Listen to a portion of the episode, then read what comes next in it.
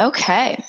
Well, I've already started recording. So, Lauren, even though you're feeling a little rusty from uh, delays, air, airport delays, snow delays, um, do you want to, are you, do you feel okay to start us off with something and then we'll all fill in the gaps? Yeah. Um, so I found, I had quite a few sources. I believe I had eight different articles I found. Um, the first source that I found, it's from Nutritional Psychiatry. It's called Your Brain on Food, and it was by um, a medical doctor named Eva Shell Selhub, I believe. Um, so through her study, they were looking at um, how the effects of nutrition affects the structure and function of your brain, um, as well as your mood. So they found that foods that contain lots of vitamins, minerals, antioxidants, and such um, nourish the brain, and they pr- protect it. Pardon me from uh, oxidative stress which is produced when the body uses oxygen. And um, if the stress is really significant, it can damage the cells. So they noted that consuming too much sugar in particular affects insulin levels, which can cause inflammation and stress in your brain. So um, they found that this had a correlation between impaired brain function and worsening symptoms of mood disorders such as depression. So I thought that that was an interesting source to look at because I know that a lot of people now are uh, treating sugar as though it's a drug itself, and they're trying to wean themselves off of it as well as their children. And there's this big debate on whether it's as harmful as other drugs. I, I read an article somewhere where they referred to sugar as being just as harmful as cocaine, just in a different different way.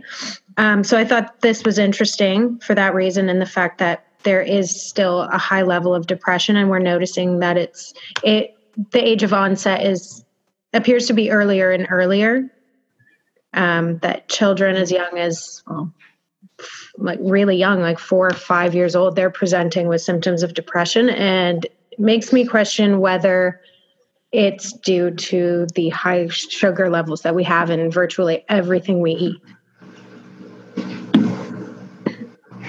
It's interesting you bring that up because I actually found one myself, and who in here likes chocolate? I do. I just I just ate some. Yeah, I love chocolate. Um, so what this was saying basically was that the unsweetened cocoa powder and um, dark chocolate in moderation is actually good. Now, chocolate oftentimes has sugar in it, and it doesn't indicate uh, sugar free. But there is something in it called, and forgive me if I pronounce this wrong, I think it's called flavonoids. That's the way my screen reader pronounced it. And it's Yeah, that's actually right. something it's actually something that helps the brain. So you're getting the sugar intake and you know, in moderation, they, you know, it's always said everything in moderation. But that's one circumstance where a snack that everybody would like that may also be told to stay away from has actual health benefits to it. Now, if you're having the cocoa powder, um, they say that that's really, really good. But again, the un- that's unsweetened. Yeah, so that's actually, um, yeah, a really uh, important distinction in terms of the the flavonoids, bioflavonoids. Uh, we actually see in a lot of different um, foods, like um, berries have that, and um, I believe the the oranges do the um, the white part around the oranges. I think that's a source of bioflavonoids as well, and uh, and a lot of berries, as I said, and those have a lot of neuroprotective effects and have been researched for for quite some time. But um, you know, in that situation with chocolate, it, it is often paired together um, when really the sugar part of that is not the necessary part. So it's it's what are the components of that snack that are useful for us versus the ones that are potentially damaging. Okay. They do um, talk here also quite a bit about mixtures of berries, and, and berries do contain uh, an awful lot of antioxidant properties blackberries, blueberries, uh, raspberries, and then there's other vegetables as well, like especially the besides the greens? Um, yeah, I just wanted to touch up on that as well, uh, on berries specifically, I guess, um, because um, a lot of our foods that we eat have um, free radicals and that enter into our bloodstream, and then of course they make their way to the brain as well, and that's been linked to problems with memory later on in middle age and so on. But um, yeah, as you mentioned, these um, berries, like especially blueberries and grapes, um, they contain antioxidants um, that nullify those effects. So it's uh, it's great to incorporate those into your diet. And um, another thing I wanted to mention the um, importance of importance of glucose. And I know Chris, you mentioned everything in moderation is good, and I and I do agree with that because evolutionarily speaking. Um, we crave sugar because it's um, it's a very it's very enriching and um, it, it is involved in a lot of process like we need it. It's a high source of energy. So evolutionarily um, since it wasn't readily available we would always be seeking it out. And whenever we were able to find it we would consume it. But now that it's so readily available and um, you can go buy it at your corner grocery store um, in the form of chocolates whatever it is um, candies um, that of course has a negative effect. So yeah, um, I think everything in moderation, I can I couldn't agree more, is uh, beneficial, and especially chocolate. I feel bad. I just ate a chocolate bar as we were doing But that. that can have benefits. Come on. Yeah, got a little sugar kick now. The other thing I found um, interesting here is it's a little bit of a change is where they talk about, uh, we hear often about omega 3. Um, and there are a lot of things that uh, contain omega 3, and it has a lot of health benefits as well. You have your salmon, your tuna, your cod, uh, halibut. Now, not everybody is a person that's into fish, so if not, then you have soybeans, walnuts, and other things that also contain uh, the omega 3. Um, as well, they have eggs, which have vitamin B, D, and E. So that, uh, along with the berries and the other things, you know, consumed together, you get a mixture of beneficial properties. Um, yeah, Chris, I think I was actually watching one of the speakers uh, from TEDx who mentioned something about vitamin E specifically and um, how it plays a major role in pretty much neurogenesis of uh, like people who have uh, Alzheimer's or dementia. Like it's uh, it helps with that and it helps with memory as well. Uh, vitamin E is uh, quite important. I just wanted to throw that out there. Um, we will have the, the link to that video in the footnotes. I would urge everyone to watch it. So, The, the unfortunate part is, is that during the winter time, especially, we don't get enough sunlight. So you lose the natural vitamin D that comes from the sunlight in the summertime, which oftentimes is why you would see people taking like a, a vitamin D supplement of sorts because they simply don't get enough of it. yeah, I actually took one last night. My mom just got three bottles of vitamins and she was like, take some. Yeah. Um, just to add on to that, that original study that I mentioned at the beginning of this, um, they also noted the importance of probiotics um, and its effects on anxiety level, perception of stress, and mental outlook improvement. And um, they found that the reason this may have an effect is because neurons are highly influenced by good bacteria, not bad bacteria. Um, probiotics can act by protecting the lining of your intestines, which creates a barrier so other toxins can't penetrate and then travel up to your brain and affect neurotransmitters. Um, and they actually found that um, they had a group of individuals uh, consuming a traditional Mediterranean diet. So it's high in fat, healthy oils like olive oil, um, fish, as we mentioned, uh, lots of vegetables, uh, low amounts of dairy, and they actually found that the rate of depression or the risk of depression, sorry, in those individuals was about 25 to 35 percent lower. So I thought that was interesting, and they also stressed the importance of having a um, consuming modest amounts of lean meats which I also mm-hmm. found to be important because a lot of people, again, are moving towards plant based diets um, or, or consuming diets where they're vegan, let's say two or three times in the week if they can't can, um, commit to the entire their whole life to it. That, that that can can stress the importance of perhaps this push in health that we're noticing. Yeah, um, something about um, lean meats or just a, a, diet with a lot of meat in it. Um, I did look at some studies, and um, I heard another speaker talk about um, studies they conducted in Chicago where they compared people's diets um, who were con- consuming, I forget the exact numbers, but about like 13 grams of um, meat in a day versus um, uh, 25 or it was something like that. But um, what they saw was those people who were con- uh, consuming more meats um, had a significantly higher chance of uh, developing Alzheimer's disease uh, later on in their life.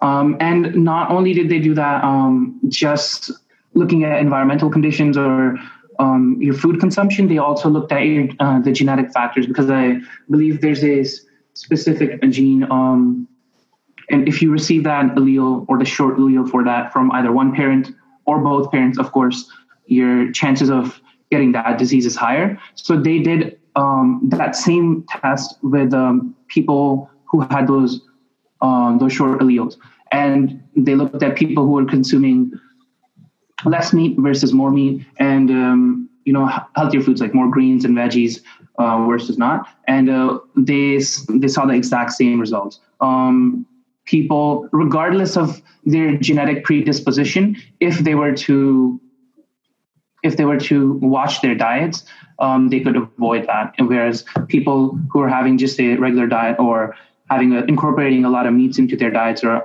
unhealthy foods into their uh, into their diets, their chances of that disease are, of course, um, sky high. That's interesting you mentioned that because in one of the things that I was reading, excuse me, it was talking about red meat. Um, and as red meat does have its benefits, um, we can often also consume too much.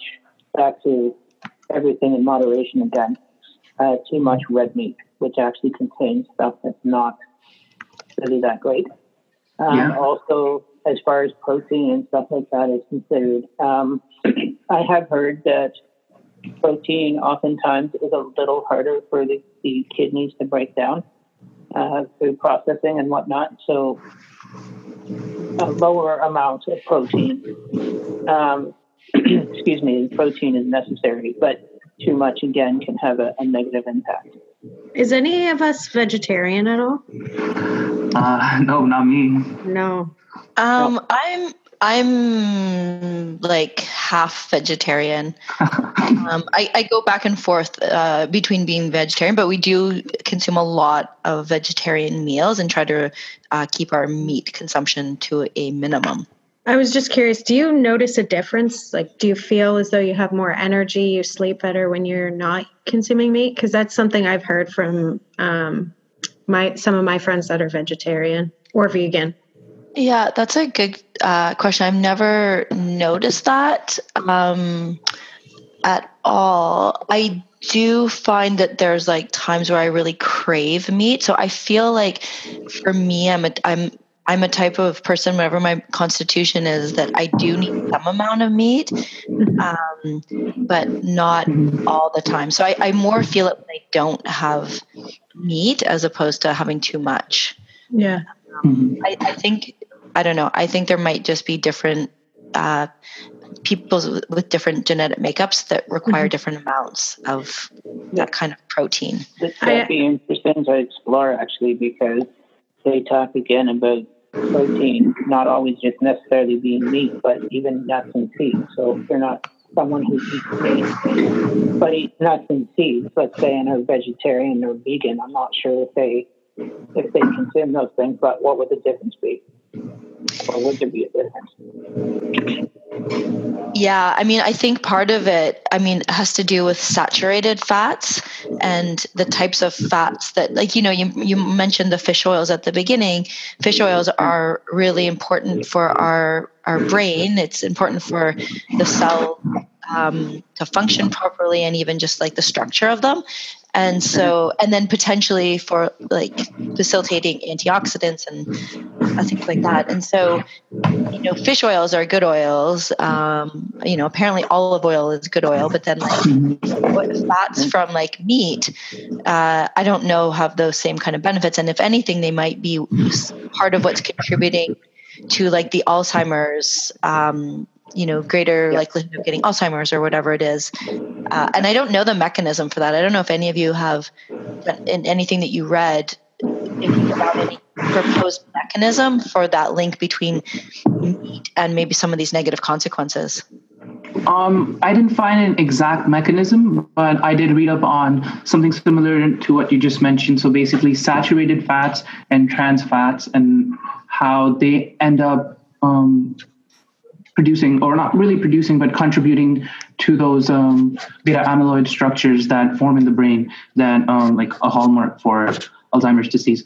Um, that in that and also metals like copper and there was another one just from that come from the utensils we use like a mm. like a pan or a charcoal uh, charcoal bar- barbecue grill but, iron uh, yep Iron. Yeah, I think it was iron and copper.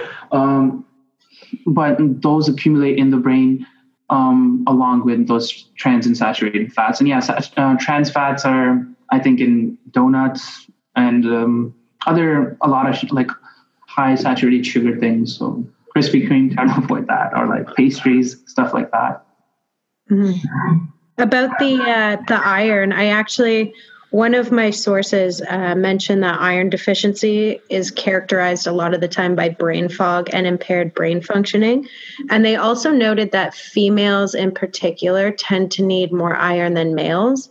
Um, mm-hmm. And the reason for that tends to be due to their, their menstrual cycle. Yeah. Um, yeah. So I thought, I thought that was, that was kind of interesting because you always hear guys saying, oh, I need all my red meat. Like, they just want to eat lots of it and then you discover that actually it's females who need it more so if they're going to be consuming the red meat and i think mm-hmm. that can i mean without getting too personal but i think just from my girlfriends and myself i notice that when i'm not eating properly especially around that time um, i tend to get a lot of mental fog. I have a hard time concentrating. And you actually, for myself, get a really, really strong craving for red meat. Mm-hmm. And I, I'm just realized now that that's probably due to the iron deficiency. And and it's it's important because as soon as myself and my girlfriends eat what we need, we're right back to being ourselves for the most part. Yeah uh, I definitely feel the the lack of iron um, myself, and then, then I know what I feel like when I get iron. So either I take an iron supplement or I change my diet, and um, you know I can feel very very tired and like I can't. It's I find it very obvious when I'm working out or playing like if I'm in my competitive sports season or something, and I just can't like get going, and I start to even have like these heart palpitation things that happen and uh, yeah so it's very like my body and my brain definitely feel the iron being low mm-hmm. Mm-hmm. Yeah, um, something else I kind of read here that I don't know if it plays a, con- a, contributing part or not, but again, looking back at neurotransmitters, maybe maybe you can comment on this. Um, would the iron deficiency have uh, or take a toll on things like dopamine? Because again, I was reading a study here where it was talking about um, dopamine and eating foods, uh, eating certain foods, and it having an impact.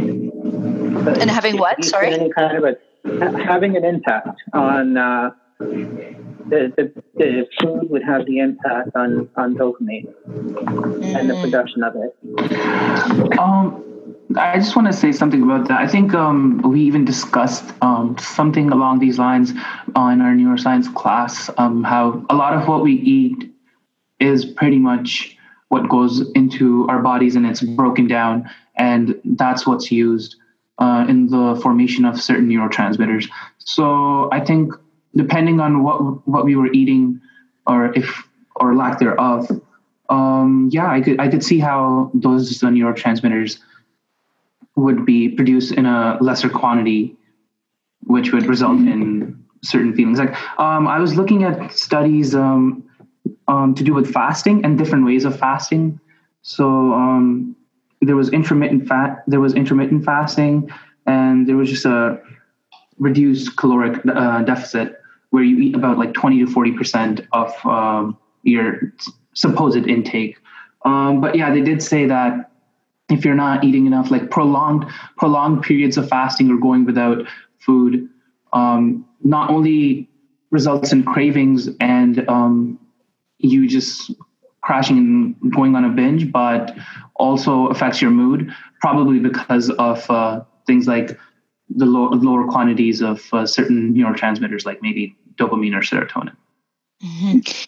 Um, I'd like to talk more about fasting if anyone uh, else has any information about that, or even if you want yeah. to talk more about that, Ayaz, because yeah. that's like a very popular uh, uh-huh. diet right now. So yeah. do we know like I don't actually know much about the neuroscience of the fasting, but you know, what is what what happens um, when people undergo like a, a, proper regimen? I don't even know if there is a proper regimen for fasting or you know what are what are is it all negative in terms of what happens happens when we fast or are there any positive benefits at least from a neuroscience perspective? Does anyone know?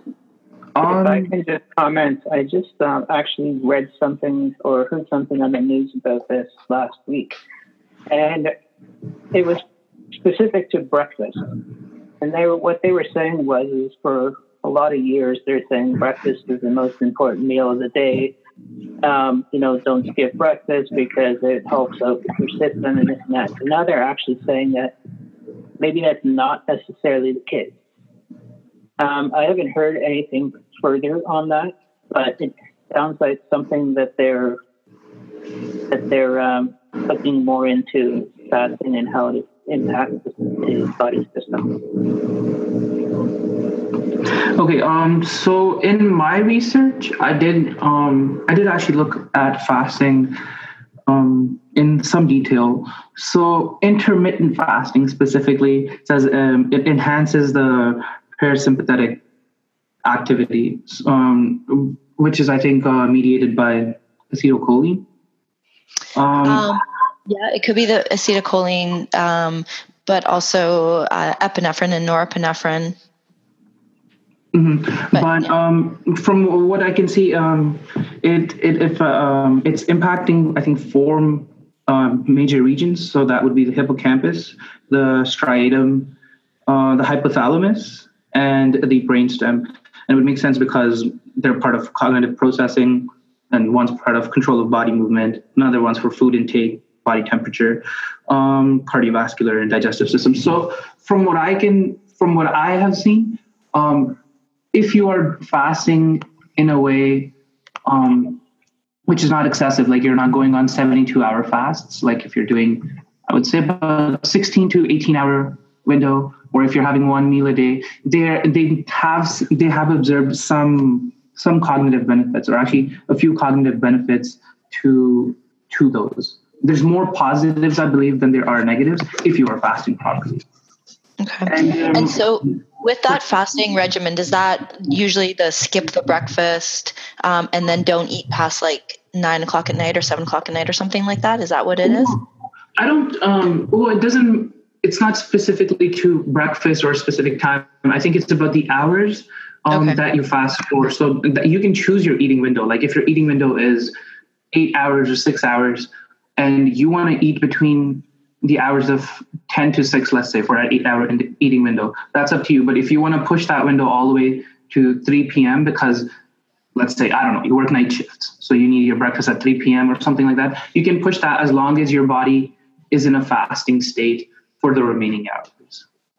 And um, I think, well, I can actually, I can personally speak about fasting just and how it's helped me because um, I um, used to be, I'm, i believe I used to be over 250 pounds at one point, um, but just fasting for about a month and a half, no, I would say two months actually, and um, controlling my diet. So I just completely eliminated carbs altogether, except for just some complex carbs, so like lettuce, veggies, raw veggies, um, and I was eating protein, and I lost about um, 55 to 60 pounds.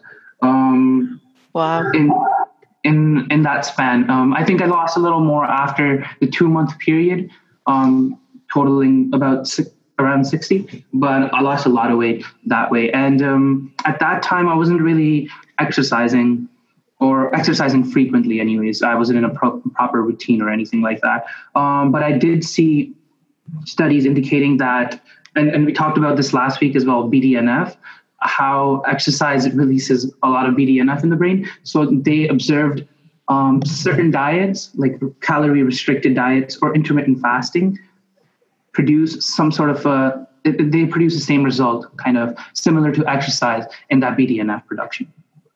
Wow. Yeah um, yeah if anyone has thoughts on that please share guys now the other thing i'd be curious to see is they have talked before about um, going back to sugar levels and things like that in the body where you would go to fast, but if you fast, you have to be really careful because if you mm-hmm. don't, it will um, spike the blood sugar level quite a bit, which isn't good either. Yeah. Um, hypo or hyperglycemia, there was a little bit I was reading about that. Mm-hmm. Um, and also what kind of stuff. Um, one thing we haven't touched on here that would be an example for this is complex versus simple carbohydrates. Mm-hmm. So if you go off fasting, let's say, and then you go sit and eat a half a bag of potato chips, yeah, it's it, it's not going to benefit you, right? Definitely not. Yeah. So you have to be you have to be really careful with that as well when you go back onto eating what what mm-hmm. exactly it is you actually eat, um, and yeah. watch the sugars and all that because mm-hmm. you don't want to spike the sugar level too much.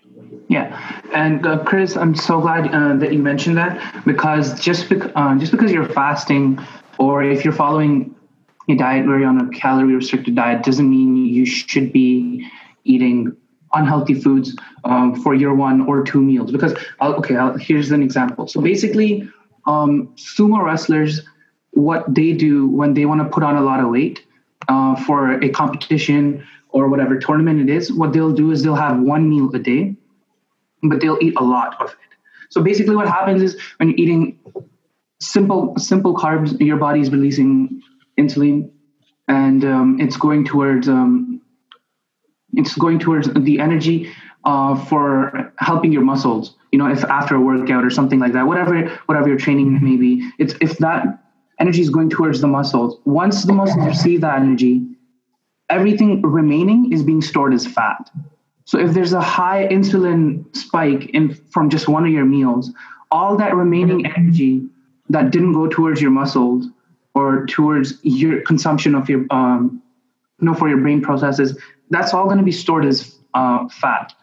So that's uh, one of the ways they try to put on weight is like that. But I want to mention is that um, if you're following a intermittent fasting schedule, um, even in your eight hour eating window, or even if your eating window is four hours, what you should be doing is um, breaking your meals down into three or four meals, depending on your eating window, and having, or try, at least try to have um, small amounts of simple carbs and increase it, increase your complex carbs instead. So your your mm-hmm. portion mm-hmm. should be around like this is if you're if you're looking at macros, just strictly just macros, you can't i don't think you can go wrong with a 40 40 um, 20 where 40% protein 40% uh, carbs that includes simple and complex and then 20% fat i've never been able to figure out how to do that properly so you're ahead of me on that one. I guess yeah i try i tried a few things for myself um, um, and see how it how it works for me because um, there's you know te- just because of technology a lot of things are at our disposal. Like um, i use i personally i use something called MyFitnessPal uh, when i want to track my calories and my macros so you can just input your food in into it and it will show you exactly how many calories it has and it'll give you a breakdown of um, all the macros like protein sodium carbs all, all of that. Um, I have a question, uh, maybe also just to bring us back into the like neuroscience realm of this because mm-hmm. I find all this really interesting. But I'm also I'm curious as to cognitively what you felt um, or what you do feel when you're you're fasting because I mean that's amazing how much weight that you lost and um, but I'm curious as to like what what your brain was feeling from your personal perspective. Yeah. So when I first started and this is um, this is I'm talking of long term fasting. So I do t- I guess I do two different types of fasting. So one would be for religious purposes uh, because I follow Islam. So during the month of Ramadan, I will fast um, during the daylight hours where I won't be eating or drinking. So when it comes to no fluid consumption, that takes a major toll on my body. So at that, I believe um, by then, um, like let's say if I'm supposed to break my fast by 8.30 or 9 i would say by 6.37 i'm feeling exhausted. Like i'm i'm frustrated uh, or i'm just um, i'm very edgy at that time you know? Like anything the most smallest thing could set you off. But i think that's more to do with not having any water than food. Because in in my fasting experience i've never felt that oh my god i need food. Or whenever whenever i'm fasting for ramadan i've never felt like oh my god i need food right now. Sure i felt hungry here and there but it's the water um, that really drives um, you to that edge. But when I'm fasting, um, when I'm doing intermittent fasting, depend. I think depends on how far I push my eating window to. So for me personally, if I if I have pushed my eating window to about 3 p.m. or 4 p.m., usually I'll wake up feeling pretty good. Um, I feel more active. Um, I have greater motivation to just go to the gym. And um, actually, I don't know if that's a placebo or not for me, just because um, I know, like, if I'm if I want to burn more fat, if I go on an empty stomach, my body's going to use uh, my body's going to use my fat because there's no other um, glucose or energy source for it. Um, but mentally speaking, yeah, um, I'm able to. I think as long as I'm not pushing my eating window past 3 p.m. or 4 p.m., I I would I experience more alertness more alertness and slightly more driven. Does it get easier as you go on? I, I mean, I imagine the first week or first few days is pretty tough, but it it gradually gets easier. I assume. Yeah, I I would say so. Um, first few days, two or three days, um, I found it quite difficult. Um, a lot of the times, it's not even um, the hunger itself. I would say it's just managing the schedule. Like if you're like if you know if you're starting your day but the only meal your first meal you're having is at like 2 p.m or 3 p.m you can see how that might interrupt uh, certain things like you know maybe having breakfast with your family or even having lunch with friends or something like that. So i experienced complications in in more more like social relations rather than like bodily mm-hmm. after after a while yeah Okay. Well, I mean, I I'd be open to talking more about fasting, but for the sake of mm-hmm. um, you know the the nutrition and the brain idea, yeah. Um, what like is there any other um, topics that people that any of you came across when you were doing your research that you wanted to to bring up um, that gives you think needs a little bit more airtime? Mm-hmm. I'm just um, going over my notes here. Let me see. So um, there was a study um, with rats that, and they looked at caloric, uh, calor- sorry, calorie restriction. So mm-hmm. this wasn't fasting. It was about, like I said, twenty percent to forty percent of what their their supposed normal intake should be. So they they saw their their performance enhanced on behavioral tests for sensory and motor function, and also for their learning and memory. Um, they saw that it increased brain function in adult rats, um, where it was associated, like there was an association made with increased synaptic plasticity. Um, human trials, as far as human trials go, um, the research is fairly um, in its early stages, but they are seeing some similarity and uh, benefits of following, I guess, certain diets. Um, another thing as well, just to add on, that I found to be interesting was there was a study about maternal depression symptoms, unhealthy diets, and child emotion, emotional behavior dysregulation. And they looked at um, the susceptibility one is under when they when they receive not just a deficiency in food, but a low quality of food. Um, and they found that unhealthy diet in pregnancy and early childhood is associated with um, child cognitive dysfunctions and emotional mm-hmm. behavioral difficulties such as ADHD, depression, et cetera, et cetera. Um, they also noted as well that if the mother has depression while she's pregnant, that can affect what she might consume. She might not eat, she might overeat, she mm. might eat mm. unhealthy foods. And they noted that that can, in fact, pass on to the fetus while it's in her and once the child is born as well. So I, I thought it was interesting that it's not necessarily the amount of food per se or how mm. often they eat, but it's also the quality of it. Yeah.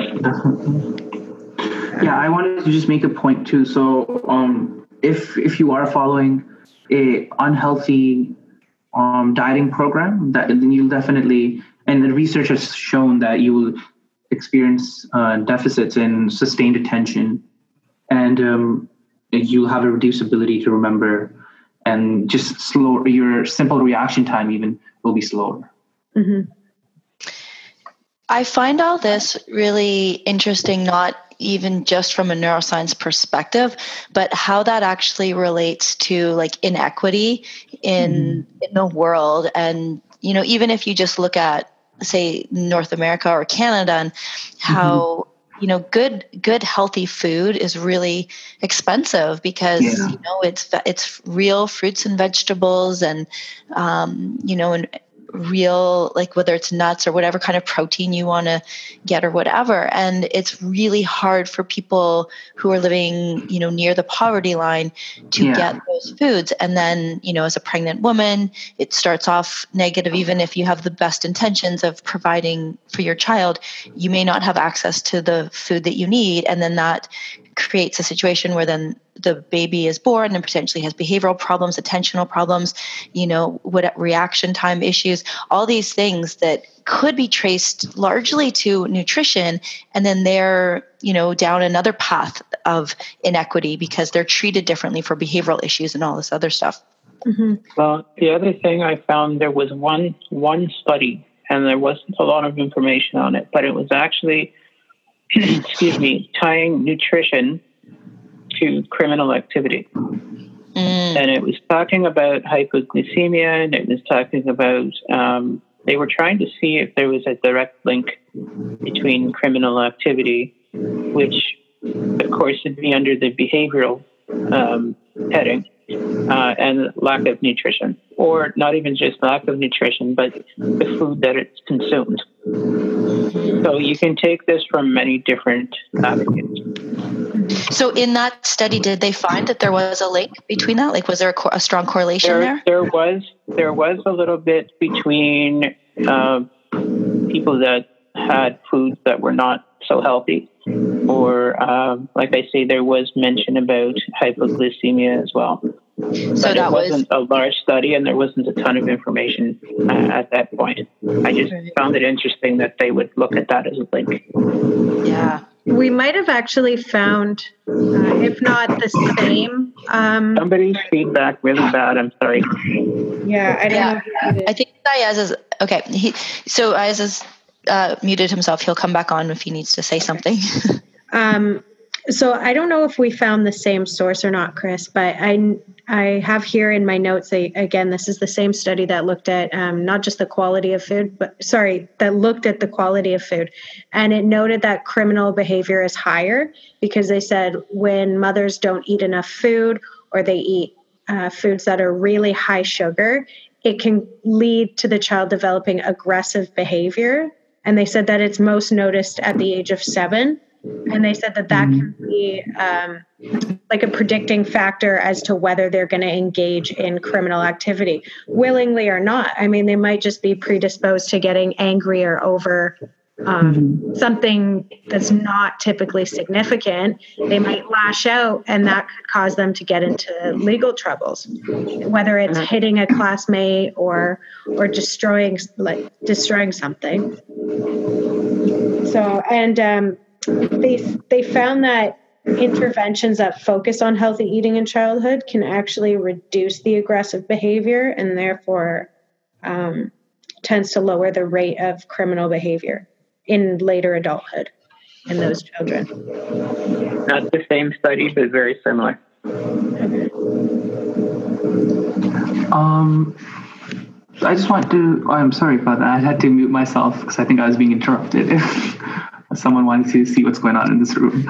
Um, but I just wanted to touch up on uh, Lauren and Chris both what, what you guys both said, and um, yeah, I I personally didn't find anything to do with uh, criminal activity and nutrition. That's uh, very interesting. But um, yeah, I, I, do see how that connection can be made because uh, I guess the phrase "you are what you eat" is um, it's true, and in all in all essence is pretty true because um, if we're just an amalgamation of certain neurotransmitters firing through our brains and you know making us feel s- certain ways. And if those neurotransmitters are just coming from the breakdown of what we're eating depending on what we're eating may very well affect our behavior as well. So yeah if you're um, and uh, not only that uh, as manny mentioned too um, if you're close to the poverty line um, you're you're probably feeling desperation or in in certain countries um, like or even not even we don't even have to go too far even in just uh, western countries. Like if you're if you're if you're at that poverty line like people will go um, pretty far you know just to feed their family. Like they will do anything um, including criminal activities. Like they may have to steal. But um, that definitely increases the chance for that. Mm-hmm. well, this kind of goes off a little bit but not so much. Um, this can turn into in a sense, a, a social problem or social policy type of a thing, where what does it mean to have access to adequate food? Yeah. And then you look at the poverty line, you look at the price of what stuff costs, and you see increase of of uh, you know challenges and whatnot going on. Is that really linked to everything? And it's like a big, almost a tower. You start with poverty line, which goes up to the challenge because of lack of access to adequate food. Mm-hmm.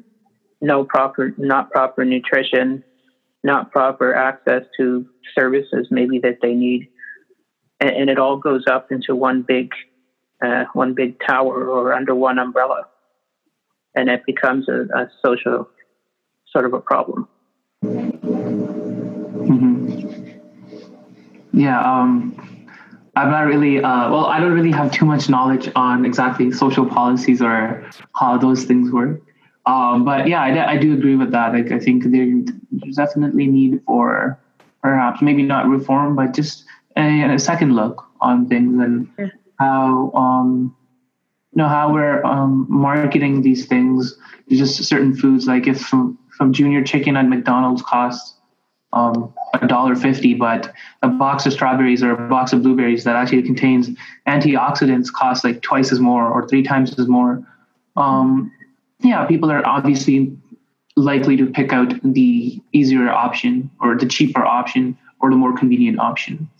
Um, so yes, uh, the responsibility does at the end. I, I, think it falls on the consumer, which would be us, um, to watch what we're eating. But at the same time, um, like I, I, can see why it is so hard just to maintain um, a healthy lifestyle or a healthy diet because um, it's not only um, taxing or burden, burden, like financially burdening, but at times uh, in other ways as well. Um, I have a question because you know the the timeliness of this conversation is associated with the release of the new Canada's food guide.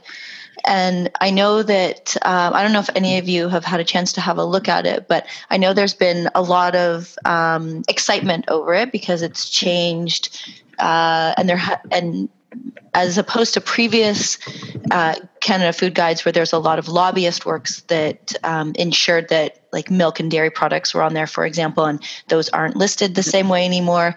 Um, so mm-hmm. it has been reformed. It seems to be more aligned with what our nutritional needs are. Yeah. Um, it, it does represent a little bit more diversity. Um, anyway, do we have any thoughts on that? You know, either in general actually, or specifically from a neuroscience perspective? I actually read about that and have the, as part of the sources uh, list, the link to the revised version.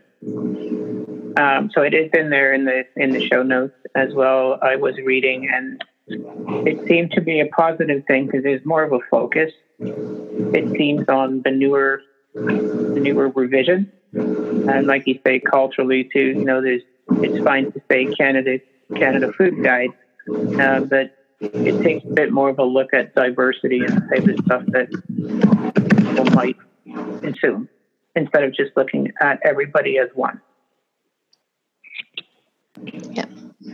So um, I was actually just taking a look at the new food guide while we were just discussing. So they, they have a very nice, convenient picture, uh, which actually which actually just shows you the breakdown of what should be in your plate.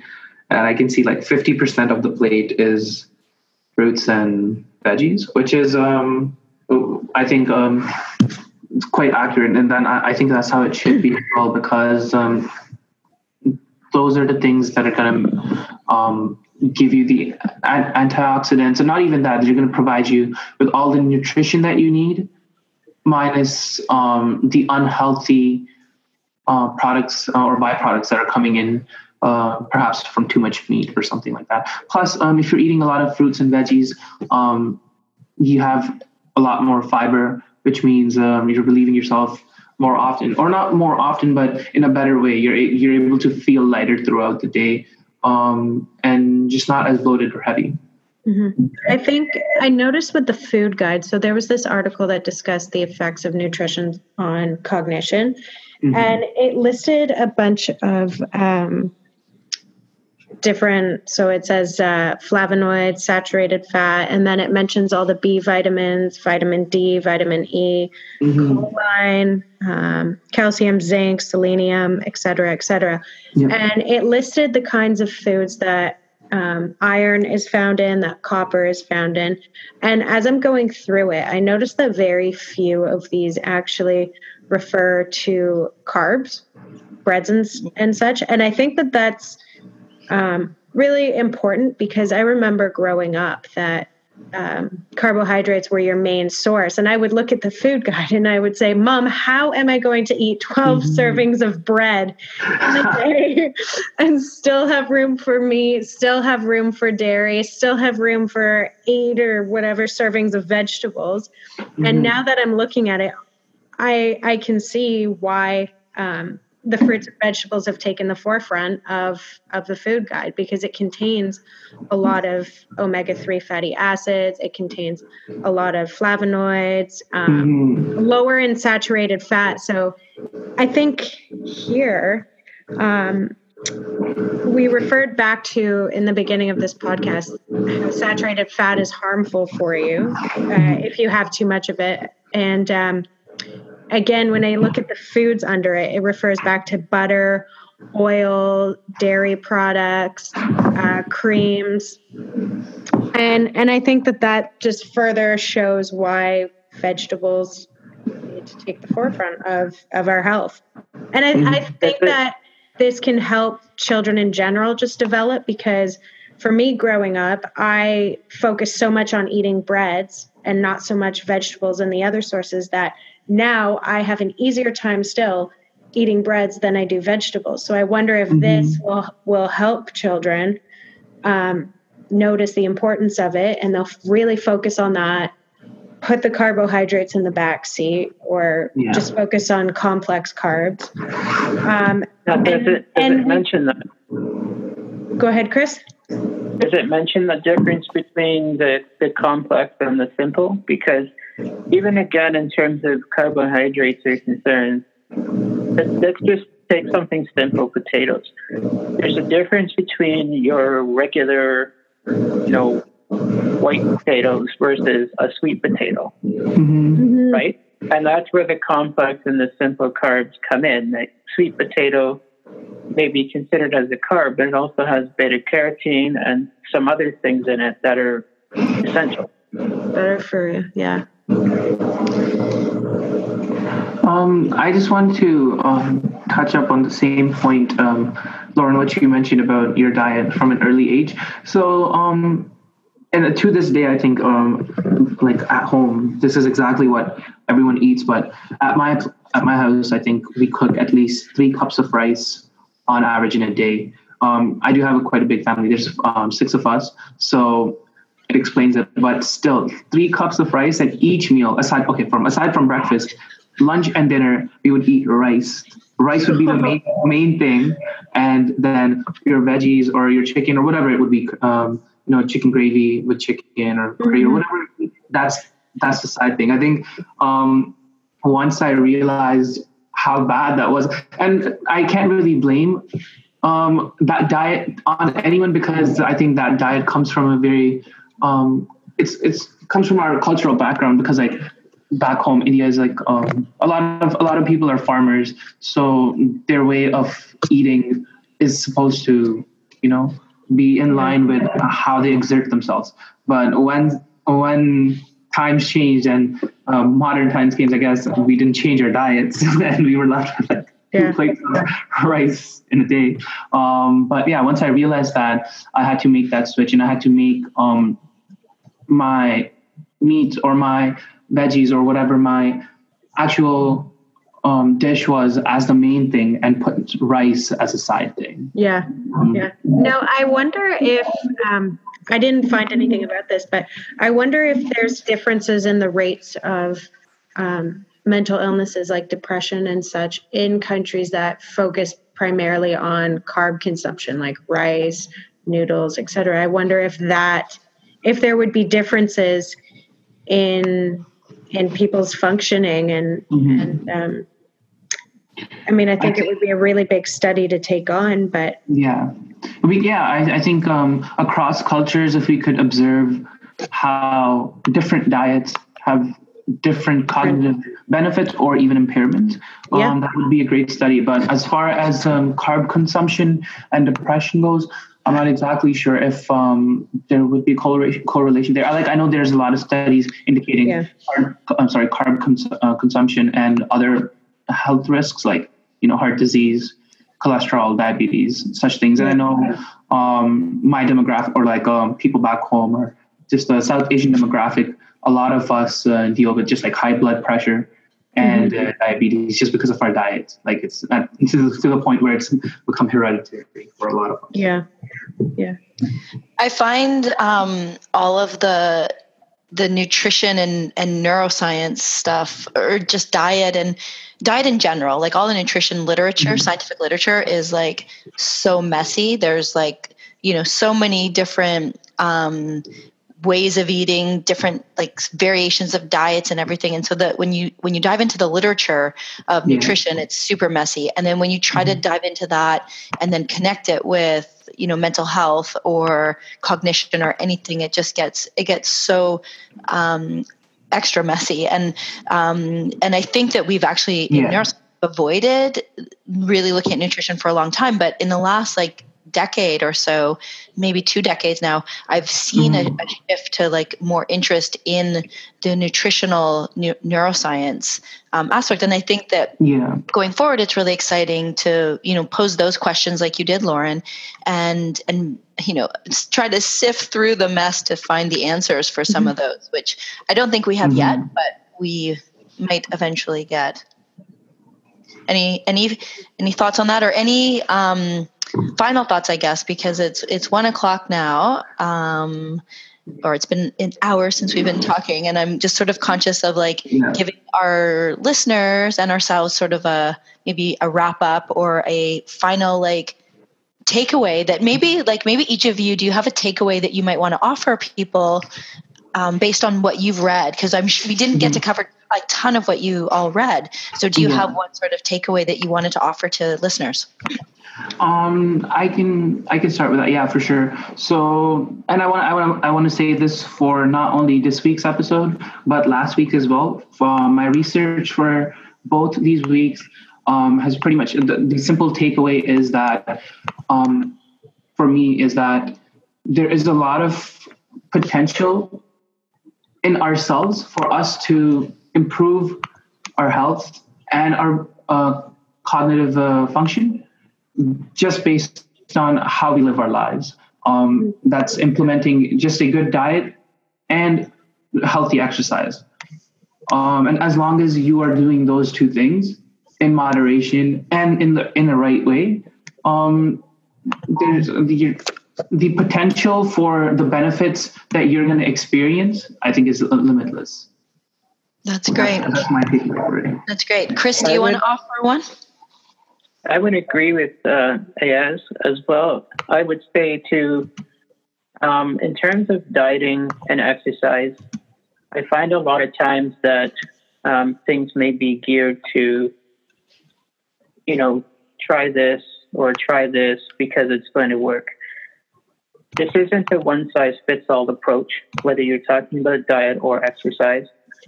So it's something that you have to be really patient with and you have to find what works for you. And then once you find what works for you, you might have to make minor adjustments along the way. But once you figure out the best strategy that works for you as an individual, because even biologically, everybody is different, um, then just try and stick to it as best as you can. And, and don't great. let people discourage you. Great. That's great. Lauren, do you have a, a final one to add?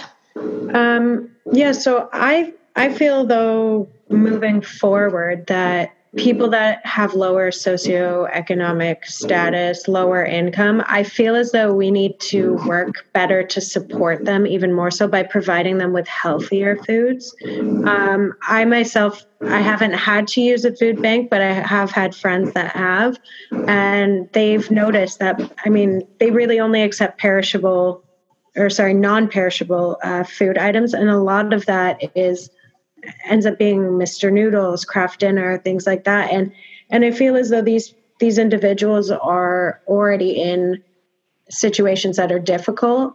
So we need to support them even more so by providing them with these healthy foods. What whether that helps their children down the line have a lower um, lower chance of developing disorders or aggressive behaviors, which can lead to bad consequences. I just think we really need to focus on the people that that need our help, and that's I, I, just it's an obligation at this point. I think it's it's it would be ignorant to ignore it.